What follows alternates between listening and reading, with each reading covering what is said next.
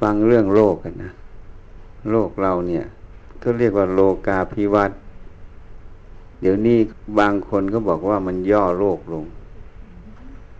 การสื่อสาร การเดินทาง การรับรู้ข้อมูลในแต่ละมุมโลกเนี่ย มันง่ายเข้ามาก สังเกตไหมอะแต่ก่อนการเดินทางรอบโลกเนี่ย ถ้าเดินเท้านี่คงลำบาก อาจจะไม่ถึงนะ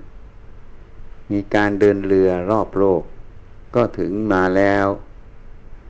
แต่ก็ลำบาก ปัจจุบันนี้ง่ายเลยทางเครื่องบินนะเร็วด้วย ใช้เวลาไม่กี่วัน ก็รอบโลกได้ ซึ่งต่างจากอดีต การจะรู้จะเห็นอะไรก็ตาม เดี๋ยวนี้ ทั้งดาวเทียม ทั้งอินเทอร์เน็ต ทั้งอะไรทุกอย่างการสื่อสาร มันก็ออกมาเร็ว เขาเรียกว่าพวกโซเชียลมีเดียทั้งหลาย โซเชียลมีเดียก็คงวัตถุที่มันจะสื่อในงานสังคม เพราะฉะนั้นมันพัฒนาไปเยอะ การธุรกิจมันก็เปลี่ยนไปเหมือนกัน ธุรกิจ ที่อยู่ไม่ได้ หมายความว่าเหตุปัจจัยที่มันเปลี่ยนไปในสังคมนั้น อย่างเช่นประเทศไทยเราเนี่ย อย่างเช่นค่าแรงสามร้อยบาท มันก็เริ่มเปลี่ยน บริษัทที่ใช้แรงงานคน ก็เริ่มล้มหายตายจากไป หรือไม่ก็ต้องย้ายฐานการผลิต ไปอยู่ประเทศรอบข้างเรา ที่ค่าแรงต่ำกว่า จะอยู่แบบเดิมไม่ได้ ส่วนที่อยู่ในนี้ก็ต้องมีการพัฒนาคนขึ้นมา ให้รู้จักการทำงานต้องอาศัยเทคโนโลยีเข้ามาช่วย ใช้การทำงานที่ทำแล้วให้ได้งานมาก ๆ ผลงานเยอะ แต่ใช้คนน้อย เพราะอะไรอะ เพราะค่าแรงมันสูงขึ้น มันปรับตัว ก็ต้องต้องปรับปรุงให้งานมันมากเท่ากับค่าแรง เพราะนั้นก็ต้องอาศัยเทคโนโลยีลงมา การทุกอย่างต้องใช้เครื่องจักรกลเข้ามาอย่างเช่นการก่อสร้าง ต้องใช้เทคโนโลยีเข้ามาช่วยเพื่อแบ่งเบาภาระของคน อย่างวันนั้นไปจ่ายเงิน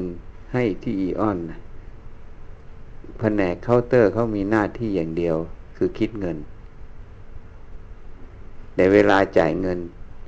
เขาไม่มีแผนกบัญชี เขาโยนไปที่เครื่อง คนต้องเอาใบคิดเงินนั้นไปจ่ายที่เครื่อง หรือไม่ก็ไปจ่ายที่ธนาคาร อยู่บนห้างสรรพสินค้านั่นน่ะ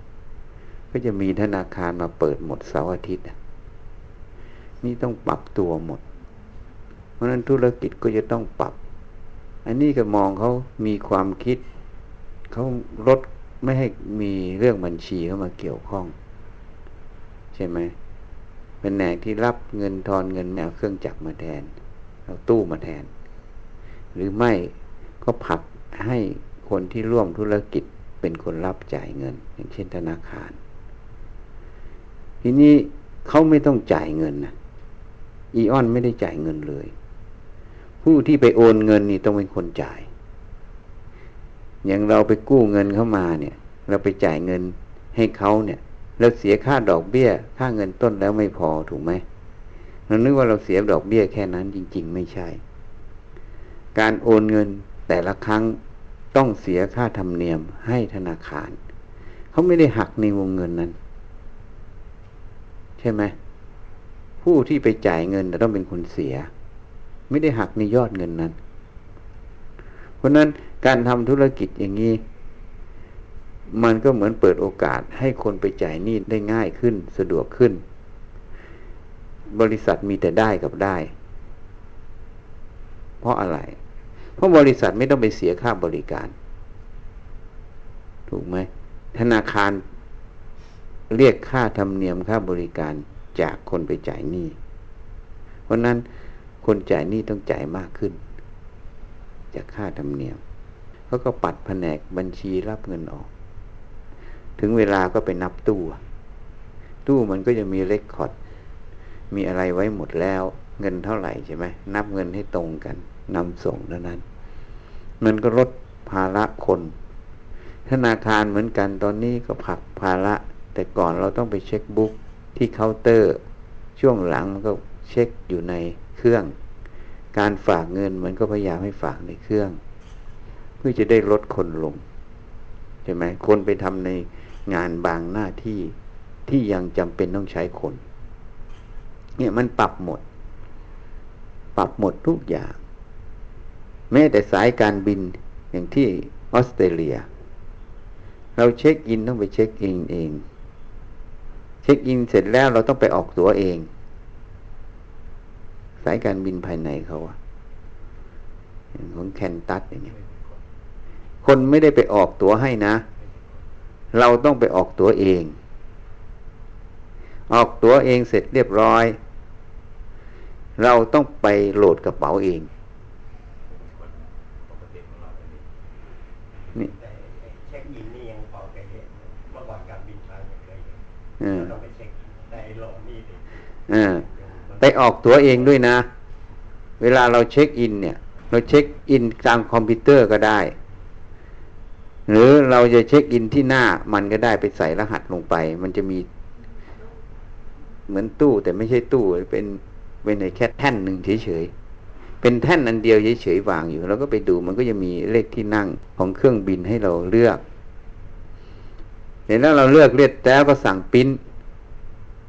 สั่งปิ้นมันก็ปิ้นตั๋วให้เรา ตั๋วมันก็มีบาร์โค้ด มันก็เอาบาร์โค้ดตัวเนี้ย ไปเข้าเครื่องโหลดกระเป๋าอีกเนี่ยทีนี้เจ้าหน้าที่เขามีหน้าที่อย่างเดียว แนะนำคนใช้ไม่เป็น หรือช่วยคือคนใช้ไม่เป็น ที่มีปัญหา ต่อไปบ่อยเข้าบ่อยเข้า มันก็ถ่ายทอดกันเอง เพราะนั้นมันก็ลดคนลงไปเห็นไหมลดลงไปหมดโหลดกระเป๋าก็โหลดเองผูกสติกเกอร์เองอะไรเอง แปะสติกเกอร์เองหมด แล้วที่ออสเตรเลียมันทำต่างจากเราตรงหนึ่ง เติมน้ำมันต้องเติมเองนะ ไปที่ปั๊มไม่มีเด็กปั๊มนะ พอจอดรถเสร็จก็เติมน้ำมันเอง พอเติมเสร็จก็ไปจ่ายเงินที่เคาน์เตอร์ ที่นี่ของเขาจะมีกล้องติดอยู่ เขาจะมีระบบที่ตรวจเช็คได้ เราเติมน้ำมันไปเท่าไหร่มันก็ขึ้นไปอยู่หน้าจอเขาหมดต้องตรวจเช็คดังนั้นถ้าเราเติมแล้วเราหนี มันก็มีหลักฐานจับเราได้หมด เพราะฉะนั้น เด็กปั๊มไม่มี มีแต่เราเป็นเด็กปั๊มเองไปเติมน้ำมันให้เขาเติมเสร็จแล้วก็ไปจ่ายเขามีหน้าที่รับเงินอย่างเดียวเขานั่งอยู่จอคอมพิวเตอร์เหมือนห้อง control แค่นั้น แล้วก็มันก็จะขึ้นไปว่า ไอ้ตรงนี้เนี่ย มันเติมไปกี่ลิตรกี่บาท มันขึ้นปรากฏให้เขาเห็นหมด แล้วก็จ่ายไปตามนั้นน่ะเพราะฉะนั้นระบบมันก็จะควบคุมหมด คนเก็บเงินมันก็จะอยู่ในระบบหมด การที่จะมาซิกแซกเอาเงินออกเงินเข้ามาจับเท็จกันว่าคนนี้เอาเงินไปใช้ไหมนี่ขายของไป เอาเงินเข้าบัญชีไหมมันก็ไม่มีเพราะมันอยู่ในเครื่องหมดอะ เครื่องมันฟ้องหมดทุกอย่าง แล้วไม่แน่มันอาจจะออนไลน์เข้าไปอีกอะ อาจจะออนไลน์ไปสู่นู่นอะ ถ้าเป็นธุรกิจส่วนตัวอาจจะออนไลน์ไปสู่บ้านเจ้าของอะ หรือถ้าเป็นบริษัทอาจจะออนไลน์เข้าไปสู่สำนักงานส่วนกลางเขาเพราะเขาจะเห็นหมดเรื่องงานตรงนี้อยู่ตรงไหน ใครทำอะไร นี่มันก็ทำให้มันปรับตัวไปตามยุคตามสมัย เพราะค่าแรงของเขามันสูงเนี่ย เด็กเสิร์ฟอย่างเงี้ย ชั่วโมงหนึ่งได้ตั้งสิบแปดเหรียญสิบแปดเหรียญคูณสามสิบบาทได้เท่าไหร่อ่าอ่าเออเนี่ย ถ้าได้ขี้หมูขี้หมาสิบเหรียญมันก็สามร้อยแล้วเห็นอย่างของเราเพราะค่าแรงเขาจะสูง เพราะฉะนั้นมันจะเป็นแบบนั้นหมด ต้องปรับตัวเขาปรับมา แม้แต่รถยนต์อย่างเงี้ย ไม่มีหรอกป้ายทะเบียนวงกลม ป้ายทะเบียนวงกลมไม่มี ของเขาเป็นอย่างนั้น ทีนี้ตำรวจมันมีอะไร มันก็มีคอมพิวเตอร์อยู่ในรถ มันเห็นรถคันนี้ปั๊บเลขทะเบียนอะไร มันก็ขี่เข้าไปพอขี่เข้าไปมันก็จะมีข้อมูลหมด ว่ารถคันนี้เป็นของใคร เสียภาษีไหมอย่างไร มันจะโชว์หมด สีรถเป็นยังไง มันก็โชว์หมด นี่เขาตรวจสอบได้หมด เพราะนั้นเขาจึงพูด ถ้าเวลาตำรวจมันจับแล้วอย่าเถียงมันที่ประเทศเนี้ยเพราะข้อมูลมันมาหมด นี่มันจะเป็นอย่างนั้น เมื่อตรวจสอบแล้ว เขาก็รู้ เขาไม่ต้องใช้ป้ายวงกลม ของเราใช้ป้ายวงกลมเพื่อแสดงว่าเราเสียภาษีใช่ไหมแต่ของเขาไม่ต้อง เพราะนั้นกระดาษก็ไม่ต้องใช้ คนจะต้องไปเขียนป้ายวงกลมก็ไม่ต้องเขียน คนจะต้องไปพิมพ์ก็ไม่ต้องตัดทิ้งหมด ทีออนไลน์เข้าไปเลยนี่รถตำรวจมันอยู่กลางถนนเนี่ย มันรู้ทันทีว่ารถเราเนี่ย ของใครเสียภาษีไม่เสียมันขี้เอามันจบ แล้วตามพื้นที่เขาจะติดกล้องวัดความเร็ว มันจับของมันเอง เกินความเร็วมันจับแล้วมันก็ส่งจดหมายไม่ให้เราเสียค่าปรับ เราบอกเราไม่เอารถไปใช้ เดี๋ยวไปดูกล้องกับมัน มันก็จะเห็นกล้องของใคร เพราะมีโยมเคยมากรุงเทพ ไม่ได้รถใช้แต่ไปเสียค่าปรับก็สงสัย ก็เลยไปดูกับตำรวจ เขาก็เอาให้ดูเอารถเราจริง ๆ แต่ลูกเราเป็นคนไปขับไป ลูกเราขับไปใช้ มันเกินความเร็วเขาที่เขาทำของเขาอย่างนั้นเมื่อเขาปรับปรุงหมด การทำทุกอย่างก่อสร้างก็ใช้เครื่องจักรแมคโครขนาดเล็กเอ่ยอะไรเอ่ยใช้เครื่องจักรทั้งนั้น เพราะค่าแรงคนมันสูง มันก็ต้องปรับหมด นี่ทุกอย่างมันปรับ เทคโนโลยีจะเข้ามาทดแทน อันนี้พูดถึงเรื่องของวัตถุ พูดถึงระบบเทคโนโลยีที่มันจะเข้ามาแทนงานบางอย่างของคน ต่อไปมันจะเห็นกันหมดทำอะไรไว้มันจะเห็นกันหมด เพราะเทคโนโลยีตัวนี้มันจะรับข้อมูลกันหมด เชื่อมต่อกันหมด แม้แต่ในข่าวเห็นเมื่อเดือนที่แล้ว ผู้หญิงชาวรัสเซีย กับผู้ชายแฟนกัน ผู้ชายไปมีกิ๊กอะเออเออพอไปมีกิ๊ก ผู้หญิงก็ไม่รู้เรื่อง แต่วันดีคืนดี search เข้าไปดูตรงพื้นที่บริเวณรอบบ้าน ในบริเวณรอบเมืองนั้นน่ะ ก็ไปเห็นผู้ชายแฟนตัวเองไปกับผู้หญิงอะเพราะกล้องมันจับไว้อะ ย้อนหลังปีหนึ่งเห็นนะก็เลยมีเรื่องมีราวกัน เพราะมันมีโปรแกรมถ่าย เหมือนเซิร์ชไปในพื้นที่ต่างๆอะ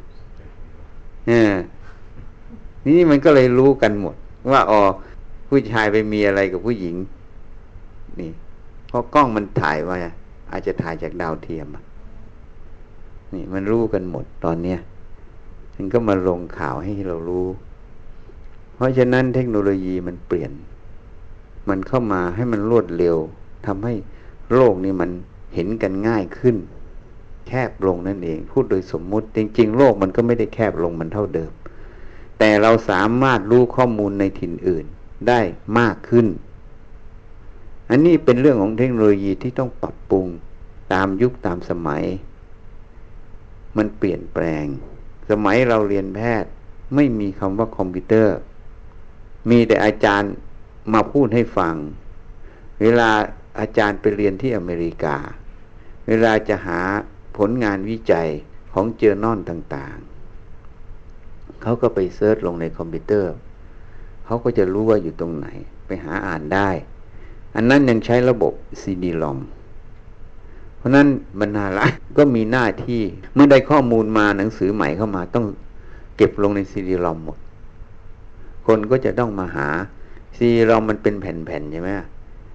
หาแผ่นนี้แล้วก็ต้องไปหาแผ่นอื่น ถ้ามันมีร้อยแผ่นก็ต้องเอาร้อยแผ่นมาหากว่าจะได้เรื่องนี้ เพราะมันเก็บได้ไม่หมด เดี๋ยวนี้มันเก็บได้หมดอยู่ในทำได้ USB ซีดีรอมก็จะหมดค่าลงไปเรื่อยๆ คอมพิวเตอร์ก็จะมีความจุมาก มันเปลี่ยนไปหมด นี่เราก็ได้ยินแต่อาจารย์พูด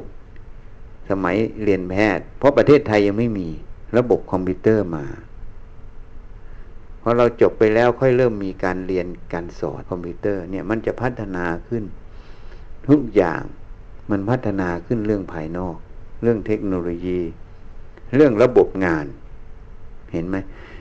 มันพัฒนาเหมือนออสเตรเลีย ตอนนี้ทิ้งแล้วไม่ใช้ป้ายวงกลม ประเทศไทยยังใช้อยู่ เพราะเขามีสิ่งมารองรับ เขาสามารถตรวจเช็คกันได้ อยู่บนท้องถนนก็ตรวจกันได้ การโอนรถเขาก็ง่าย ที่ต่างประเทศเขาโอนรถกันอย่างนี้ ผู้ซื้อผู้ขาย ตกลงซื้อขายกันเท่าไหร่ เสร็จแล้วก็เซ็นชื่อกำกับ ในใบทะเบียนรถอะ สมุดทะเบียนรถอะเส้นชื่อเส้นขายกันราคาเท่าไหร่ เสร็จเรียบร้อยแล้ว ก็เอาสมุดให้กันไปเลย คนนั้นก็ต้องเอาสมุดนั้นอะ ไปถ่ายเอกสาร หรือไม่ก็ถ่ายสแกนส่งไปที่ขนส่ง ขนส่งก็จะมีหน้าที่ประเมินภาษีที่จะจ้องจ่าย แล้วก็จะส่งกลับมาให้คนซื้อคนขายอะ ว่าต้นต้องไปเสียภาษีเท่าไหร่ ไม่ต้องไปสำนักงงานขนส่ง ประเมินภาษีเสร็จเราก็ไปจ่าย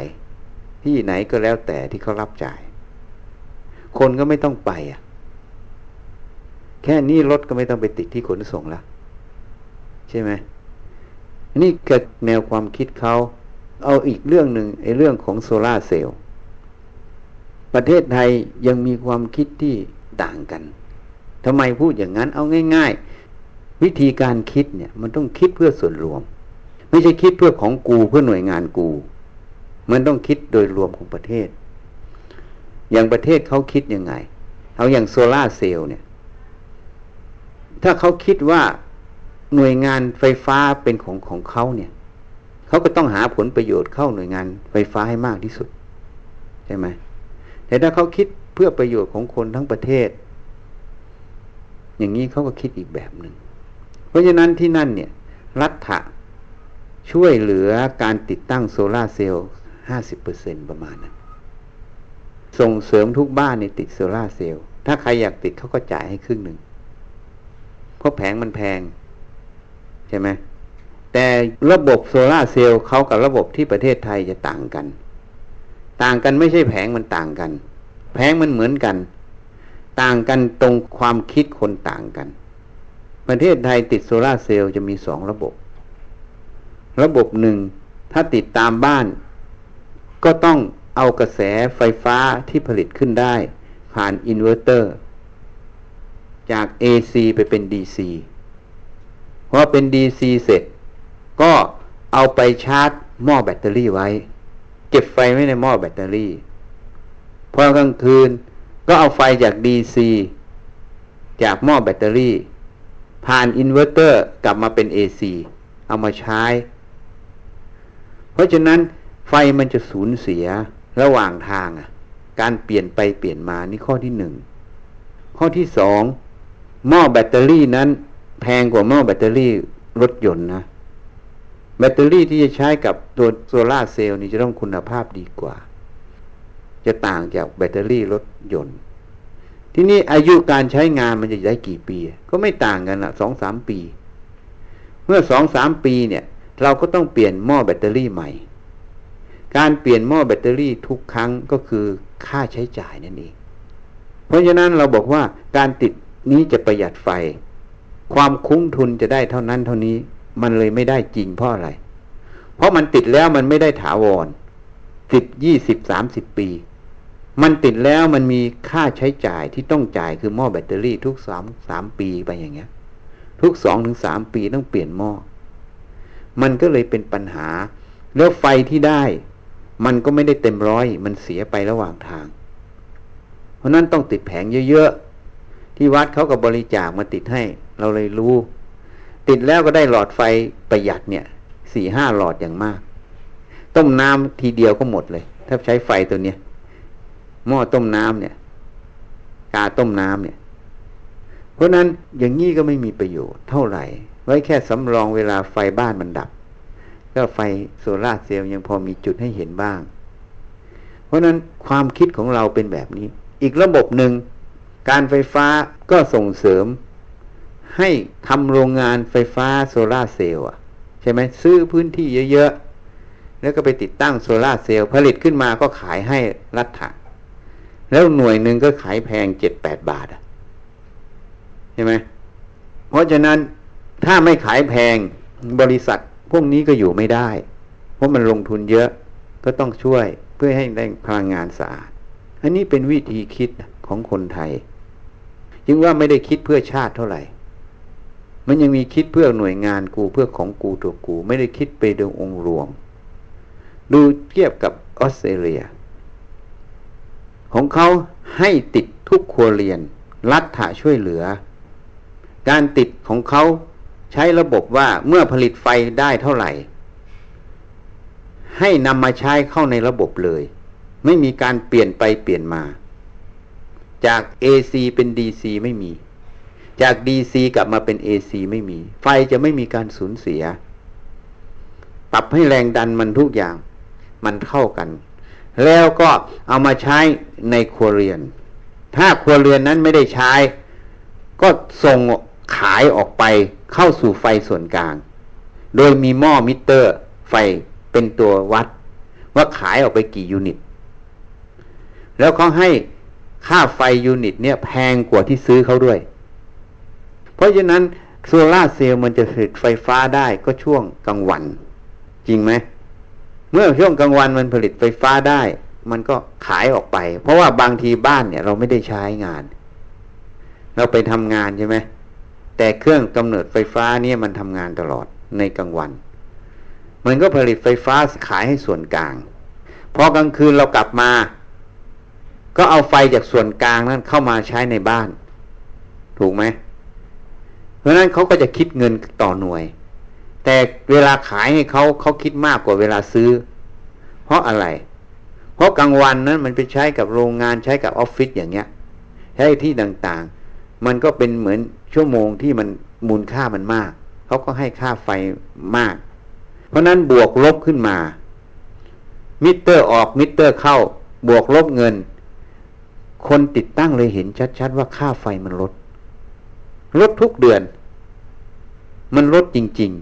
ๆ แล้วค่าติดตั้งรัฐะก็ช่วยอีกห้าสิบเปอร์เซ็นเพราะนั้นระบบตรงเนี้ย อีกสักหน่อย ไอ้ที่ค่าไฟลดมันก็คุ้มทุนนะถูกไหมนี่มันมีข้อดีอย่างนี้ คนก็เลยอยากติด แต่ของเราชาวบ้านจะไปติดอะไร จะไปติดก็คือที่ที่ไม่มีไฟ ฟ้าใช้ก็จะไปติดให้ ดูวิธีการคิดของเรา มันไม่มีประโยชน์ เพราะไฟมันเกือบครอบคลุมทั้งประเทศแล้ว ไปติดไอ้ที่ไม่มีไฟฟ้าใช้มันไม่มีประโยชน์ ประโยชน์มันน้อย แล้วเราก็ไปส่งเสริมสร้างโรงงานไฟฟ้าใหญ่ ๆ เพื่อมาขายเป็นธุรกิจ การทำอย่างนั้นมันจะเกิดอะไรขึ้นก็เกิดการใช้พื้นที่ตรงนั้น ต้องซื้อพื้นที่หลายร้อยไร่ใช่ไหมมาตั้งแผงอย่างที่เราเห็นทางไป โคราชไปเมืองพลก็มีเห็นอยู่ให้เห็น กระจายไปอย่างนั้น เราจะใช้พื้นที่ตรงนั้นเสียไปกับการผลิตไฟฟ้า แล้วก็ต้องมีคนดูแล ใช่ไหมคอสทุกอย่างต้องมีหมด ต้องเอาเงินลงทุนเยอะ ทีนี้ดูกับออสเตรเลียอย่างเงี้ย ถ้าเขาติดแทบทุกบ้านทำไง เท่ากับมีแหล่งกำเนิดไฟฟ้าย่อยๆพวประเทศ ใช่ไหมนี่มันจะมีแหล่งกำเนิดไฟฟ้าย่อยไม่ต้องไปลงทุนมาก ๆ เพราะลงทุนยังไงอย่างประเทศไทยเราลงทุนสุดท้ายมันก็ไม่พอ ไม่พอเพราะอะไร เพราะคนมันขยายขึ้นบ้านเมืองมันโตขึ้น การใช้จ่ายมันมากขึ้น จริงไหมมันก็เงาตามตัว ของเขานี่ดาวกระจาย บ้านไหนติด ให้ติด สนับสนุนให้ติด แล้วก็มีบวกลบอย่างนี้ มันก็แฟร์สำหรับคนติด คนติดก็อยากติด เพราะมันเห็นชัดๆมันแฟร์ผลิตขึ้นมาก็ได้ใช้ ได้เงิน ใช่ไหมอย่างของเราอย่างที่พูดให้ฟังผลิตขึ้นมาไปเก็บในหม้อแบตเตอรี่พอกลางคืนก็เดี๋ยวไฟบ้านใช้ ไฟโซล่าใช้ไม่สะดวกเขาก็ไม่อยากใช้กัน ใช้ไปกับอย่างนั้นเอง เหมือนอยู่ที่วัดอะ มันก็เลยไม่คุ้มทุน ใช้พลังงานไม่เกิดประโยชน์เต็มที่ อย่างของเขาเขาก็ โอเคเขาอยากติดกัน เพราะมันเห็นชัดๆว่าเงินมันลดอะ เคยเสียค่าไฟยกตัวอย่าง เดือนนี้พันบาทพอติดโซล่าเซลล์อาจจะเสียเดือนละสามร้อยบาท นี่เขาเห็นชัดๆว่าเงินมัน รัฐะก็ได้ประโยชน์ เพราะอะไร เพราะมีแหล่งกำเนิดไฟฟ้าย่อยๆเต็มไปหมดเลย ทั่วทั้งเมืองเลยอะ ไม่ต้องไปซื้อที่ เพราะนั้นออสเตรเลียเที่ยวที่เราผ่านมา หลายเมืองอะ ไม่เคยเห็นโรงงานโซล่าเซลล์เลยอะ ไม่เคยเห็นเลยนะ แต่เห็นโซล่าเซลล์ประจำบ้านนี่เต็มไปหมด ดาวกระจาย นี่มันผลิตโดยอัตโนมัติ เพราะนั้นถ้าเรามีนโยบายมีความคิดเพื่อประเทศอย่างเนี้ย ก็ต้องใจกว้าง แล้วก็ต้องหาวิธีที่มันประโยชน์มันสูงอะ ภูมิอากาศไทยกับออสเตรเลียไม่ต่างกัน การผลิตไฟไม่น่าจะต่างกัน พูดถึงแสงแดดนะ ของเราน่าจะได้เยอะด้วย ถ้าเราใจกว้างส่งเสริมเหมือนตึกเนี่ย ลองให้ติดไปสิ ติดบนหลังคามันหมดนะ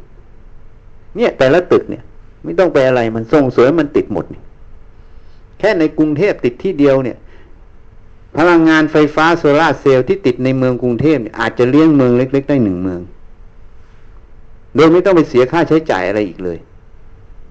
ใช้พื้นที่ข้างบนหลังคาเป็นประโยชน์ นี่อย่างเนี้ย เพราะฉะนั้นกรุงเทพโตเท่าไหร่ กรุงเทพก็ทำลายประเทศไทยโดยทางอ้อม เพราะอะไร เพราะกรุงเทพคอนซูมทรัพยากรทั้งหมดมา มาใช้หมดไม่ว่าน้ำไม่ว่าไฟไม่ว่าอะไร ใช้มาหมด ถูกไหม ก็เท่ากับทำลายธรรมชาติทำลายประเทศโดยไม่รู้ตัวทางอ้อม นี่มุมกลับไง เราคิดแต่ว่ามันโตเศรษฐกิจดีประเทศเจริญนี่มุมอีกมุมหนึ่งมุมบวก แต่มุมกลับมันก็ทำลายโดยไม่รู้ตัว เห็นไหมเพราะว่ากรุงเทพเลี้ยงตัวเองไม่ได้ ถูกไหมเอาเรื่องไฟฟ้ายังเลี้ยงตัวเองไม่ได้ เอาเรื่องน้ำยังเลี้ยงตัวเองไม่ได้ต้องอาศัยน้ำจากที่อื่น จากเจ้าพระยาจากอะไรต่าง ๆ นี่เพราะนั้นวิธีคิดเราต้องคิดเลี้ยงตัวเอง อาตมายังบอกอนาคตประเทศไทยจะต้องมี ถ้าตามชนบทจะต้องมีแหล่งน้ำของตัวเอง การเกษตรการอะไรจะไมาใช้ระบบชนประทานใหญ่ ๆ ไม่ได้ ทุกคนต้องมีสระมีบ่อของตัวเองหมดจะมากน้อยก็ต้องมี ไม่ใช่จะอาศัยจากน้ำประปาอย่างเดียว ต่อไปจะต้องเป็นอย่างนั้นใช่ไหมการผลิตไฟฟ้าการอะไรทุกอย่าง ทุกอย่างจะต้องเป็นของตัวเองหมด เป็นตัวเล็กๆเข้าไปเสริมกันหมด การปลูกป่าใหญ่ ๆ จะไม่มี อนาคตต้องปลูกป่าเล็กๆ คือต้นไม้แซมในบ้านตลอด ในพื้นที่ เพราะจะต้องเป็นแบบนั้น เพราะคนมันมากขึ้น ที่อยู่ที่ใส่แล้วมันจะบังคับอย่างนั้นด้วย เพราะถ้าไม่ท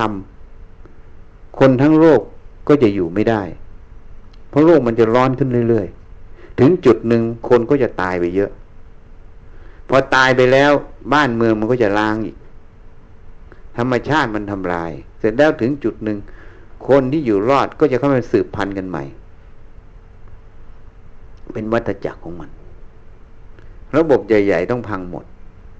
เพราะถึงวันนั้นแล้วระบบต่าง ๆ จะอยู่ไม่ได้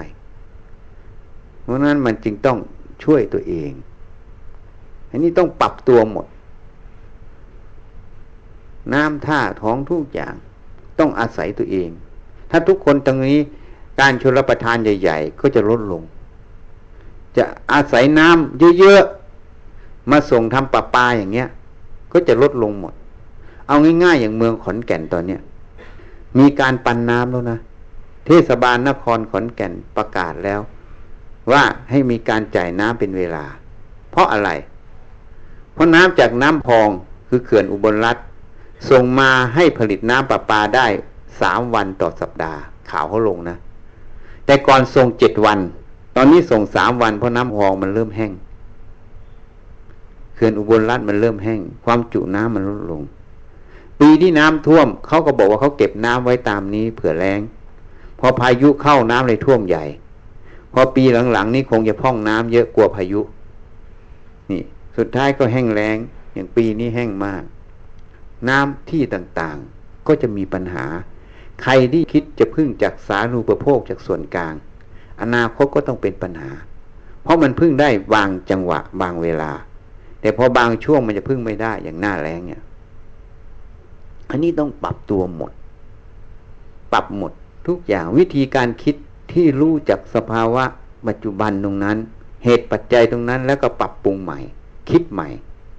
คิดให้มันเหมาะสมต่อเหตุปัจจัยตรงนั้น ความอยู่รอดตรงนั้นจึงจะอยู่ได้นี่คิดให้มันเกิดประโยชน์ ถ้าคิดเป็นเพื่อของกูตัวกู เถียงกันทะเลาะกันอย่างในบ้านเมืองเรา มันไม่เจริญหรอกมันไปยาก เอาแค่วิธีคิดของโซลาเซลล์เรากับเขาคิดต่างกันนะของเขาส่งเสริมในครัวเรือน แล้วเขาแฟร์ด้วย ผลิตได้จ่ายเข้าไฟส่วนกลาง แล้วไปที่นั่นถามว่าจะขอติดเป็นแบบแบตเตอรี่ แปลงไฟไปแปลงไฟมาเก็บไว้ใช้กลางคืนไหมเขาบอกเขาไม่แนะนำแล้วเขาก็ไม่ให้ใช้ด้วยระบบนี้ ในประเทศเขา ไม่ให้ใช้ด้วยนะเมื่ออะไรมันสูญเสียไฟทิ้งอะ นี่ทำอย่างนี้เราก็จะมีแหล่งกำเนิดไฟฟ้าย่อยๆเต็มไปหมดใช่ไหมรวมกันมากๆข้าวนะเม็ดหนึ่งรวมกันบ่อย ๆ มันก็เต็มยุ้งฉางจริงไหมก็มาจากข้าวเม็ดเดียว ของใหญ่มาจากของเล็กมันวิธีคิดมันจึงต้องอย่างนั้น ทุกหน่วยจะต้องมีประสิทธิภาพ มีวิธีการคิดที่ถูกต้องที่ตรงต่อเหตุปัจจัย ประโยชน์มันจึงเกิดสูงสุด ถ้าคิดไม่ถูกประโยชน์มันก็จะไม่เกิดสูงสุด เราแค่แค่โซล่าเซลล์ของเรา ของเราสูญเสียแล้ว แล้วคนก็ไม่อยากติด ก็เลยแต่เป็นเรื่องของบริษัทใหญ่ๆก็ต้องให้รัฐะอุ้ม ต้องซื้อไฟหน่วยแพงๆไง ใช่ไหมเสร็จแล้วรัฐะการไฟฟ้าไม่ได้รับผิดชอบนะไม่ใช่ฉันจะให้คุณติดโซล่าเซลล์ฉันจะจ่ายคุณหน่วยละแปดบาท เดี๋ยวฉันมาขายหน่วยละสามบาทอีกห้าบาทฉันออกเอง ไม่จริง ใช่ไหมภาระต้องมาเฉลี่ยพักลงผู้ใช้ไฟถูกไหม ใช่ไหม การที่ผู้ใช้ไฟต้องจ่าย โดยความคิดของอีกส่วนหนึ่งที่มันไม่ตรงมันถูกต้องไหม ไม่มีคนมาพูด ใช่ไหม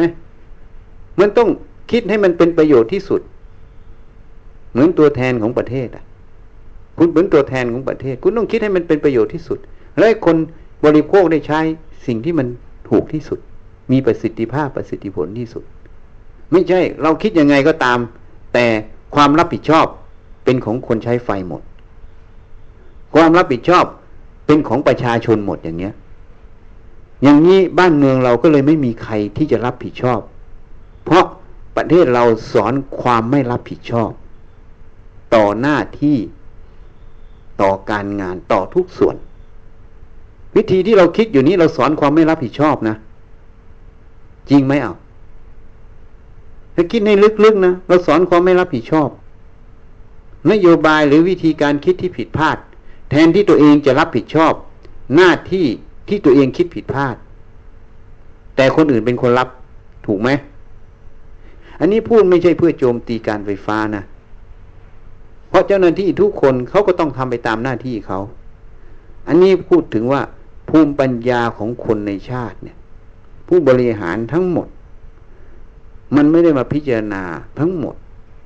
วางแผนประเทศไงเอง เราไม่มีคนที่จะมาคิดวางแผนประเทศ ไม่มีคนมาศึกษาลึกในแต่ละเรื่องจริง ๆ เราฉาบฉวยหมด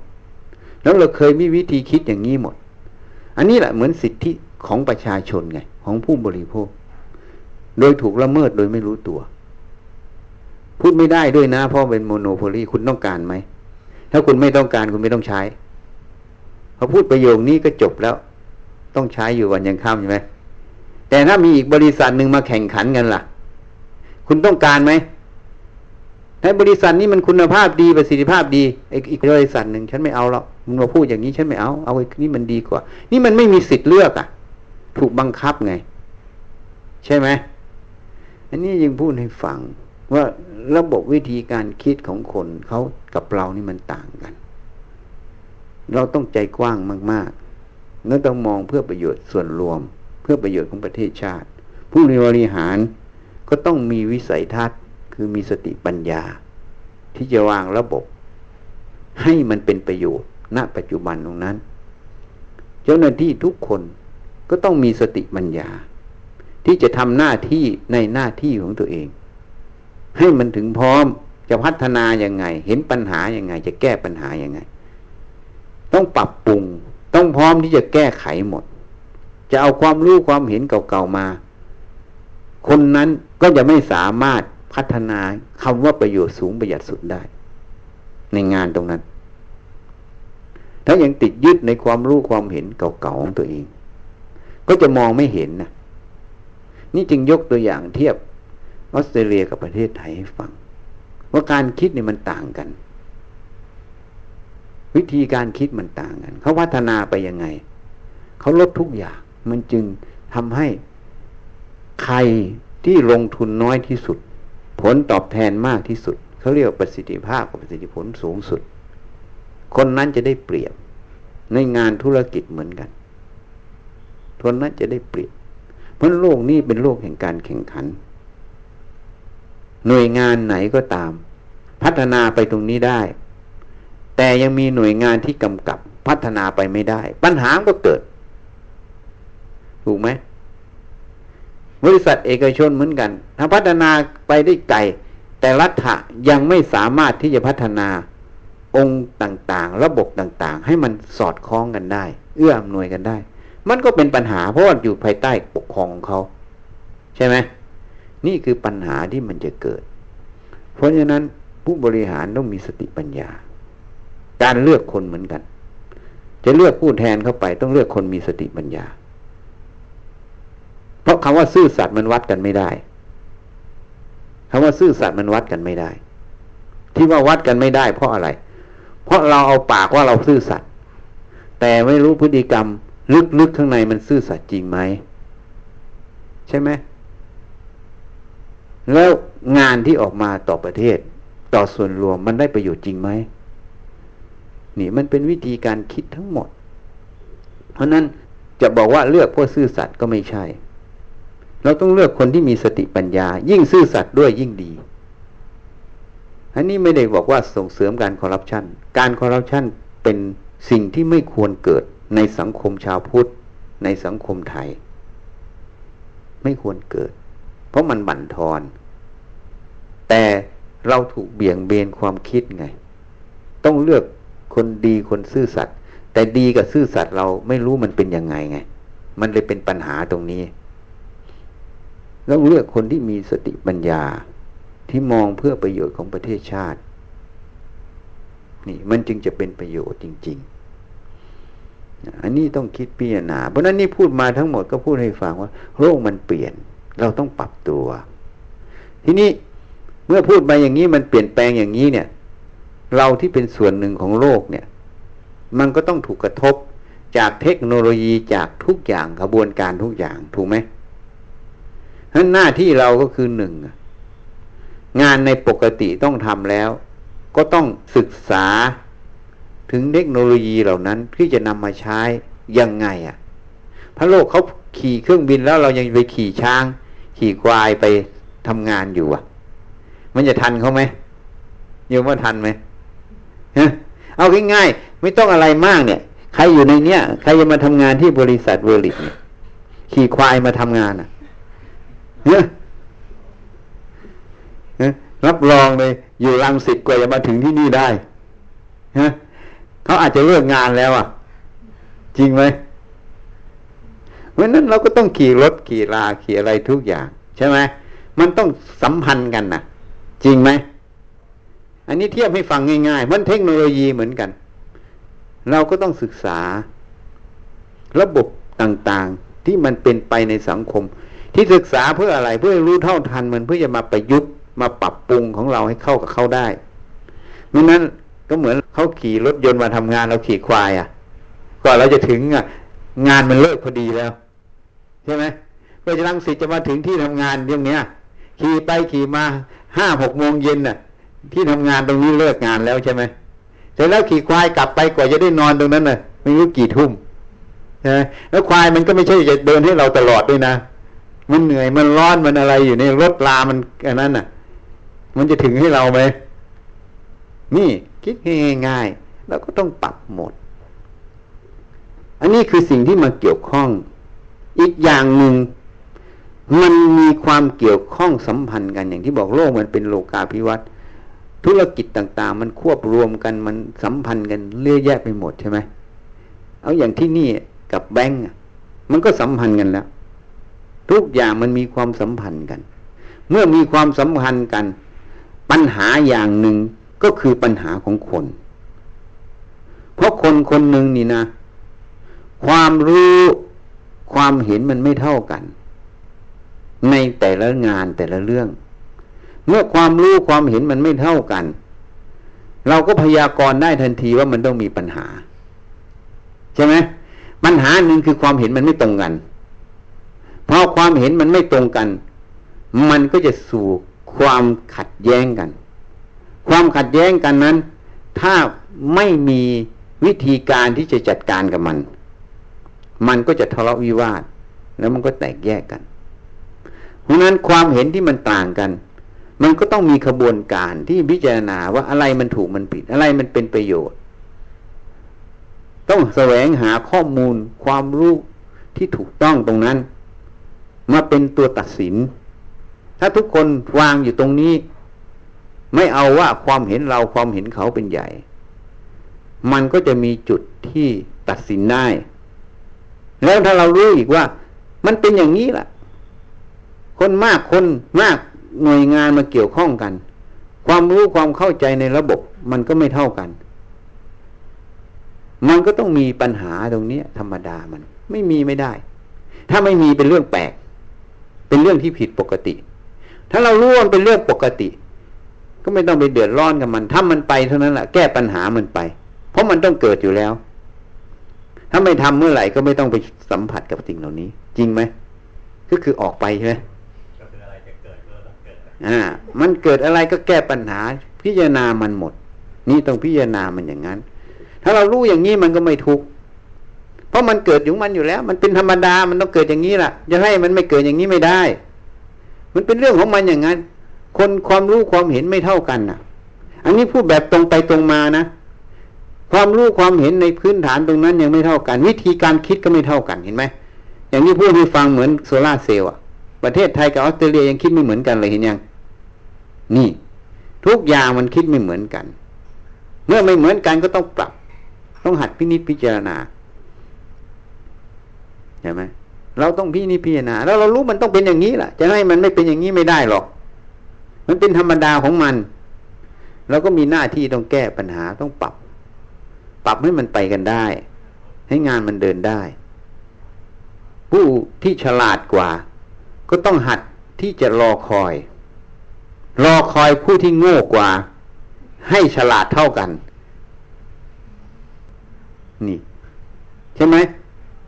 เพราะอะไร เพราะความเห็นของคนหนึ่งอาจจะเหนืออีกคนหนึ่งแต่ก็จำเป็นที่จะต้องรอ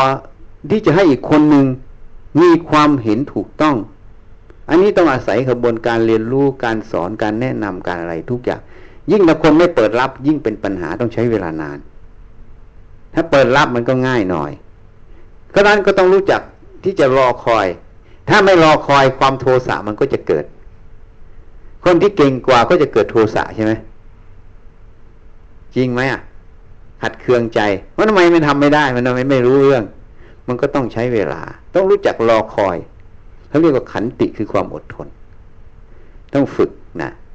ฝึกที่จะรอคอย เพราะนั้น มันมีสุภาษิตจีน บางคนนักป่าจีน บางคนไปนั่งตกปลาตกแล้วก็ไม่ได้เอานะพอตกแล้วก็โยนลงคืน ตกแล้วก็โยนลงคืน ฝึกนั่งรออยู่ตรงนั้นเฉยๆเขาไม่ได้ต้องการตัวปลาเขาฝึกความอดทนความนั่งรอ นี่เหมือนกัน เราก็ต้องฝึกรู้จักฝึกที่จะรอใช่ไหมด้วยเมตตาเพื่อจะให้ผู้ที่มันอ่อนกว่าให้พัฒนาขึ้น ที่นี้ผู้ที่อ่อนกว่า ก็ต้องเปิดใจรับฟัง ต้องพิจารณาอย่างที่บอกต้องปรับตัว ถ้าไม่ปรับโลกมันเป็นอย่างเนี้ย เราก็จะอยู่ไม่ได้ อย่างที่พูดให้ฟังอะ อันนี้เป็นคติให้ฟังเป็นข้อเตือนใจ ใครบอกฉันไม่ปรับอะฉันจะเป็นอย่างนี้ ก็โอเคมาทำงานก็นั่งควายมาเนี่ยถ้ายังไม่นั่งควายมายังนั่งรถมาแสดงคนนี้โกหกตัวเองโกหกผู้อื่น จริงไหมถูกไหมเราสองมาตรฐานแล้วนะเมื่อเมื่อเรานั่งรถมาเดี๋ยวนี้รถไฟฟ้าด้วย ใช่ไหม แล้วแสดงว่าเราปรับแล้วนี่ เพราะงั้นเราต้องปรับทุกเรื่อง ไม่ใช่ปรับเป็นบางเรื่องไม่นั้นมันเป็นอคติ ถ้าบอกว่าไม่ปรับอะฉันจะเอาอย่างนี้โอเคไม่ว่าอะไรเขารบในความคิดความเห็นแต่ต้องนั่งควายมาทำงาน ถ้ายังไม่นั่งควายมาทำงาน แสดงคนนี้โกหกตัวเอง หลอกลวงตัวเองใช่ไหมจริงไหมนี่ อันนี้พูดให้ฟังว่านั้นต้องปรับเพราะหน่วยงานทุกอย่างมันสัมพันธ์กันพอสำคัญกัน คนที่มาเนี่ย พื้นฐานมันต่างกัน ความรู้ความชำนาญในแต่ละเรื่องมันก็จะต่างกัน ปัญหามันก็จะกลามมา อันนี้เป็นปัญหาของคนแล้วนะ อันนี้ไม่ใช่ปัญหาของเทคโนโลยี ปัญหาของเทคโนโลยีพูดไปแล้ว ก็ต้องปรับเรียนรู้มัน ปัญหาของคน ความรู้ความเห็นของคน มันก็มาจากความรู้ในเรื่องงาน ก็ต้องศึกษา จะเข้าไปตรงจุดไหนก็ต้องศึกษาให้ถ่องแท้ ผู้บริหารก็ต้องศึกษาข้างล่าง ข้างล่างก็ต้องศึกษาข้างบน มันจึงจะไปกันได้ ไม่นั้นมันก็ไปไม่ได้ นี่มันก็ต้องศึกษาหมด ศึกษาแล้วก็มาปรับมาประยุกต์ใช้ ให้มันเหมาะสม ให้มันพอดีตามเหตุปัจจัย ความทุกข์มันเลยไม่เกิดเพราะนั้นเขาจึงมีประเมินบางครั้ง เราไปเสียเวลาทำงานในบางเรื่องที่มันไม่ได้ประโยชน์นี่เพราะเพราะอะไร เพราะว่าทุกคนเนี่ย เอาง่ายๆอย่างเวอร์ลิตเนี่ย เห็นบ่นอยู่ให้ฟังเดี๋ยวขอนั่นขอนี่มา ขอมาตลอด ขอมา ที่เราบอกเป็นเรื่องธรรมดาเราเขาขอถ้าเขาไม่ขอเป็นเรื่องที่ผิดปกติทำไมยังพูดเช่นนั้นรู้ไหมอย่าลืมนะ คนทุกคนมีความคิด จริงไหม พอคิดปั๊บส่วนใหญ่ร้อยเกือบร้อยเปอร์เซ็นพอคิดครับก็ว่ากูคิดอะความคิดเป็นของเราเราเป็นคนคิดนะ เชื่อไหมอะเพราะเอาง่ายๆทำไมว่ามันเป็นของเรา เราต้องการทำอย่างเงี้ย เราก็จะทำอันนั้นคือการที่เราคิดตรงนี้ปั๊บมันยึดความคิดเป็นของเราแล้วยังถ้ามันไม่ยึดมันไม่ใช่พุ่งไปอย่างนั้น นี่มันยึด เพราะนั้นทุกคนเมื่อมีความคิดเกิดขึ้น เมื่อเกิดขึ้นแห่งความคิดตัวนี้ ทุกคนยึดความคิดเป็นของฉันนะเป็นตัวฉันนะมันก็จะพุ่งให้ได้ดังความคิดไงเพอมันพุ่งให้ได้ดังความคิดใครที่มีอำนาจมาก ก็จะไปตามความคิดตัวเองมาก คนอื่นก็ต้องเซิร์ฟให้ มันเลยลืมมองว่าปัญหามันเกิดเพราะความคิดของเราไง ถ้าทุกคนรู้จักวิเคราะห์วิจัย รู้จัก พี่จะพิจารณาก่อน ชั่งน้ำหนักก่อน วิจัยอะไร วิจัยความคิดตัวเองก่อนไงเขาเรียกสติสัมปชัญญะตัวปัญญา ถ้าทุกคนรู้จักวิจัยความคิดตัวเองก่อน เวลาคิดอะไรก็ตามไม่ว่าเรื่องอะไร ตั้งแต่เรื่องในมุ้งจนถึงเรื่องที่ทำงาน ถ้าวิจัยขึ้นมาก่อน มันถูกมันผิด ปัญหาหลาย ๆ อย่าง มันจะบรรเทาลงไปเยอะเลย ชี้เหมือนกันบางทีมาถามเราเราจึงบอกคำถามพวกนี้เองไม่น่าถามฉันเลย พูดมันอยู่เรื่อยทำไมไม่น่าถามอะ เพราะถ้าเองลองคิดจริง ๆ อะ ที่เองที่คิดจะถามฉันอย่างนี้อย่างนี้น่ะคำตอบมันอยู่ตรงไหนอะเราลองพิจารณามันดูสิถ้าพิจารณาความคิดเราก่อน มันบางครั้งก็ได้คำตอบออกมาว่าอ๋อมันเป็นอย่างนี้ใช่ไหมพอได้คำตอบมันจะถามไหมก็ไม่ต้องถาม เพราะฉะนั้นสิ่งที่มาถามมาพูดมันเลยถูกการกันกรองไงร้อยส่วนก็อาจจะเหลือสองส่วนสองส่วนมันก็เลยเป็นสิ่งที่มันถูกกันกรองไง จริง ๆ ระบบเราเนี่ย ถ้าบอกว่าฉันไม่จำเป็นต้องกันกรอง อันนี้ก็โกหกตัวเองเหมือนกัน เหมือนนั่งควายมานะเพราะอะไร เพราะดูอย่างระบบงานในบริษัท มันจะถูกกันกรองตั้งแต่เจ้าหน้าที่ ชั้นล่างขึ้นมาจนถึงหัวหน้า จนมาถึงผู้จัดการใหญ่ใช่ไหมถูกไหมมันถูกกันกองมาเป็นชั้นชั้นมาถูกไหมยกว่าจริงไหมงานมันถูกกันกองมาหมด ไม่ใช่ ผู้จัดการใหญ่ไปทำทุกเรื่องอะไปตามรถมาด้วยให้ตามอะไรทุกอย่างมันเป็นไปไม่ได้ มันกันกองมาเป็นลำดับลำดับกันหมด จริงไหมโยมว่าไหมมันเลยเป็นเหลือปัญหาที่มันแก้ไม่ได้ หรือมันมีปัญหาจริงๆจึงขึ้นมาถึงข้างบนถูกไหม ปัญหาที่แก้ได้ข้างล่างเอาแก้ไปหมดใช่ไหมนี่มันกันกองมาตลอด เพราะเหมือนกัน ถ้าเรากันกองความคิดตัวเองก่อน อะไรที่มันแก้ไม่ได้มันจึงออกมาไงมันก็เลยเป็นประโยชน์ไม่ทะเลาะกันเห็นไหมอะไรที่มันไม่ถูกต้อง มันก็ไม่เอามันก็จบ ที่นี่เราคิดอะไรเราก็จะเอาคิดอะไรก็จะเอาก็ออกมาทำอย่างนั้นต้องทำอย่างนี้ต้องทำอย่างนั้นเพราะทุกอย่างต้องมาทำอย่างนั้น บางอย่างมันไม่ถูกกันกองมันมีปัญหาไง วิธีคิดตรงนั้นมันเป็นปัญหา มันก็เลยเอาปัญหามาวุ่นวายในสังคมนั้นเพิ่มไง นี่ เพราะฉะนั้นสังคมเราที่เดือดร้อนวุ่นวายทั้งหมด เพราะคนไม่ได้ปฏิบัติธรรม คนไม่ได้เจริญตัวสติ ไม่ได้เจรียนตัวสมาธิ ไม่ได้เจรียนตัวปัญญา เพื่อมาวิจัยความคิดความเห็นก่อน ความรู้ตรงนั้นก่อน ว่าที่เราคิดเราเห็นเรารู้เลยทำอะไรทุกอย่างเนี่ย แต่ละขณะเนี่ย มันเป็นสิ่งที่ควรทำหรือไม่ควรทำถ้าเป็นสิ่งควรทำก็ทำไม่ควรทำก็ไม่ทำถ้าอะไรยังสงสัยอยู่ มันอยู่ในวิสัยที่เราจะแก้ได้ไหมแก้ไม่ได้เราก็ถามคนอื่นปรึกษาหารือกัน ตามลำดับชั้นขึ้นไปใช่ไหมงานการมันก็เลยไม่เดือดร้อน เพราะความเห็นที่มันผิดผิดไอ้ที่ขึ้นมามันก็เลยเป็นปัญหาที่ช่วยกันแก้ใช่ไหมแต่ถ้าคนแต่ละคนคิดอะไรขึ้นมา จะเอาหมด มันก็เลยเป็นปัญหาไง ก็เหมือนคุณทวีพลบ่นให้ฟังเลยอย่างระบบคอมพิวเตอร์อย่างจะให้เราไปทำกับธนาคารเขาบอกเพราะบางทีเราเหนือมันแล้ว แต่มันยังคิดอยู่ว่าเวลิตนี่ยังเต่าล้านปีไง ก็ต้องไปศึกษาตามเขาต้องไปร่วมกับเขาคนบางทีมันคิดอย่างนั้นน่ะใช่ไหมซึ่งอย่างเนี้ย ถ้าคนที่มีสติปัญญา มันต้อง เออเราคิดแบบนี้มันถูกไหม มันต้องเอะใจ เออถ้ามันไม่ถูก เราจะรู้ไงมันไม่ถูก เราก็ต้องแสวงหาความรู้ไงเราก็ต้องมาดูข้อมูลทางนี้ก่อนทางนี้มันทำไปยังไง มันเป็นยังไง ถ้าถูกต้อง โอ้ มันเกินเราไปก็โอเค ถ้ามันไม่เกินเราก็ปรับเข้าให้ตามกันไป มันก็จบไงแต่ละคนคิดอย่างนี้คิดอย่างนี้ไป เอาอย่างนั้น เอาอย่างนี้มันเลยปัญหาเกิดไง มันเลยกระทบกระทั่ง ทีนี้คนมันมีความรู้สึกเป็นตัวตนนะพอกระทบกันความรู้สึกเป็นตัวตนมันเกิด เกิดก็เลยเป็นทุกข์ไงเพราะนั้นวิธีจะลดปัญหาของสังคมก็แต่ละคนต้องวิจัยตัวเองก่อน วิจัยตัวเองก่อนมันก็จบ ทีนี้เวลาเราทุกข์ส่วนใหญ่ก็จะไปโทษคนอื่นทำให้เราทุกข์จริงๆไม่ใช่หรอกไม่มีใครทำให้เราทุกข์ไอ้ข้างนอกเป็นแค่ส่วนหนึ่ง แต่ความที่มันทุกข์เพราะอะไร เพราะเราสำคัญความรู้ความเห็นเป็นตัวเราเป็นของเรา มันกระทบตัวตนของเราไงเราจึงเป็นทุกข์ที่ทุกข์ทั้งหมด ราะความหลงนั่นเอง หลอกให้เราทุกข์เราหลงความหลงนั่นเองเข้าใจอย่างนั้นถ้ารู้อย่างนี้ก็ทำงานไป ว่าต้องรู้จักปรับตัวเอง ต้องรู้จักกันกรองความคิดตัวเองก่อน ต้องรู้จักอยู่ด้วยสติปัญญา อยู่ด้วยความสงบ อย่าดูด้วยความดิ้นรนชีวิตเราก็จะมีความสุข ถ้าเราอยู่ด้วยความดิ้นรนชีวิตเราก็เป็นทุกข์ หาไปจนตายก็ทุกข์เชื่อไหมตายหมด ไม่มีความสุข ก็พอแค่นี้นะ